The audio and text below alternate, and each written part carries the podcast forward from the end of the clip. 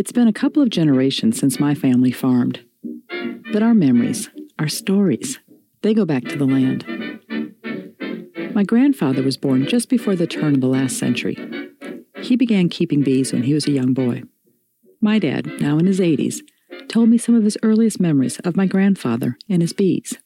As a kid, I can remember honey being a, a commodity that you could raise and, and sell uh, where they sold the, honey to uh, it was it was J.C. Pranger's Prangies, which was a a large uh, uh, store that sold everything, you know, f- clothing, f- clothing, hardware, and everything, and they bought merchandise and products from the farmers, and one of them was honey. I can remember we as a family would go, you know, uh, my brother, sister, and I and then uh, my dad would get this money for the honey, and that money was used to buy our new clothes for the year. And uh, I can remember one time I got a new jacket, and I thought, boy, that was a nuts, you know. So. My dad's talking about the late 1930s, during the Great Depression, when money was tight. Honey still puts cash in beekeepers' pockets. It's estimated that in this country, there are over 125,000 beekeepers who have five or more beehives. In 2013, those beekeepers produced nearly 150 million pounds of honey, and that had a value of a little over $317 million.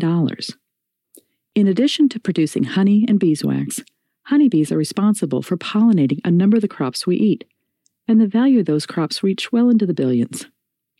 Since 2006, we've been hearing about colony collapse disorder, a syndrome where 30 to 60% of a hive dies. The exact cause is not known, but scientists speculate that pathogens, parasites, management, and environmental stressors may play a role. Recently, our Master Gardener group took a field trip to a place where they're trying to better understand and protect honeybees. We are at the North American Bayer Bee Care Center, where we're focusing on research to help honeybees thrive. We're also looking at how honeybees relate to agricultural practices as well as homeowner practices. My name is Sarah Myers, and at the facility here, I am the event manager for the program, doing a lot of education and outreach for our visitors at the facility. I'm also a staff beekeeper, and being that I'm a beekeeper, I have 20 hives locally uh, with my family, and I'm the president of the Wake County Beekeepers Association. Bayer's Bee Care Center is a unique facility, and it's available to the public. We opened on April 15th of 2014. Uh, it's about 6,000 square feet, offers a meeting room area where we can bring in beekeepers or farmers to have conferences. We have a full research lab, a honey extraction facility and workshop where we can actually build our hive equipment. We have a main lobby area with lots of educational displays, and then sort of the highlight would be our uh, outside observation hive where the visitors can stand on the inside of the screen and myself or another beekeeper can be on the outside, just in a bee suit, open in the beehive with thousands of bees uh, flying all around us. Sarah and her colleagues are very careful about visitor safety. And I know bees make a lot of people nervous, but not my grandfather. The bees knew my dad. And I, I guess it's by smell, I don't really know. But um, my dad uh, would uh, not wear all the protective clothing to prevent from being stung because rarely does he get did he get stung from the bees. He, uh, if for some reason, for some reason the, the bees were upset or something, then he might, he you know, would maybe put on the hat or the gloves. But oftentimes, he would work amongst the bees, like and no protection on his hands, and he just kind of, you know, going through the hive. He would always go through the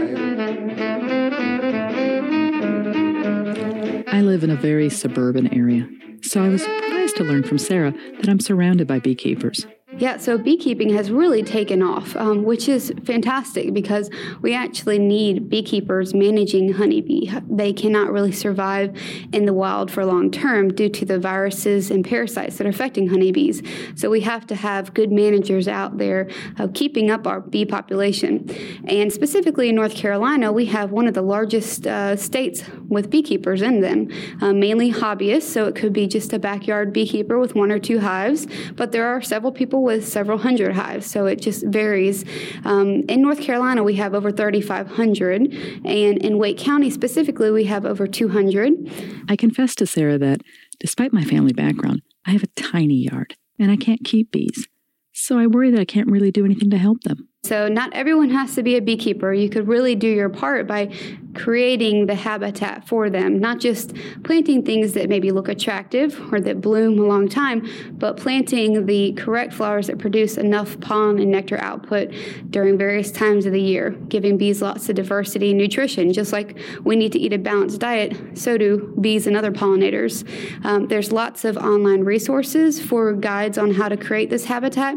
Pollinator Partnership is a nonprofit nonprofit that we collaborate with. They actually have a free app called Bee Smart, B E E, smart, and you put in your zip code and it quickly populates all the plants that are native to your area, drought resistant, and makes it easy, especially for a novice like myself who may not know a lot about plants, but how do you pick the right plants? And being native and drought resistant is great for, you know, the sustainable factor of keeping that garden long term. I downloaded the Bee Smart app and put in my zip code. I was happy to see that I already have several of the recommended plants in my yard, but I want to add some more. The Bee Smart app lets me sort the recommendations by soil type, sun exposure, bloom color, and plant type. So now I'm starting some seeds and getting ready to try out some new plants. We put a link to the app on our website. Check it out. I've been thinking about plants, but Sarah explained that bees need to be able to find something else in my yard to thrive. Water is really important. Just like we use water for hydration, so do bees. Um, and water source for bees could be quite a bit different. It could be a puddle on the side of the, on the sidewalk. It could be a bird bath. It could be your neighbor's pool, even. So bees actually like a little stagnant water. So if you have any rocks around your garden, maybe that collect some water, that little source even would be great. But certainly bird baths are are very good places for bees. But allowing some areas that they could land on is a great idea. So if you have a bird bath, put some pieces of wood chips or rock in there so the bees can actually land and, and collect the needed source. While I might not be able to follow in my grandfather's footsteps and keep bees, I can take some steps to make my garden more attractive to them. I'm going to try to have things blooming throughout the year and make sure that the water in my garden is accessible to the birds and the bees. I'm Lise Jenkins, and this is the Triangle Gardener Magazine. We're your guide to enjoyable gardening in North Carolina. You can now find us on iTunes. If you like what we're doing, give us a review. Thanks for listening.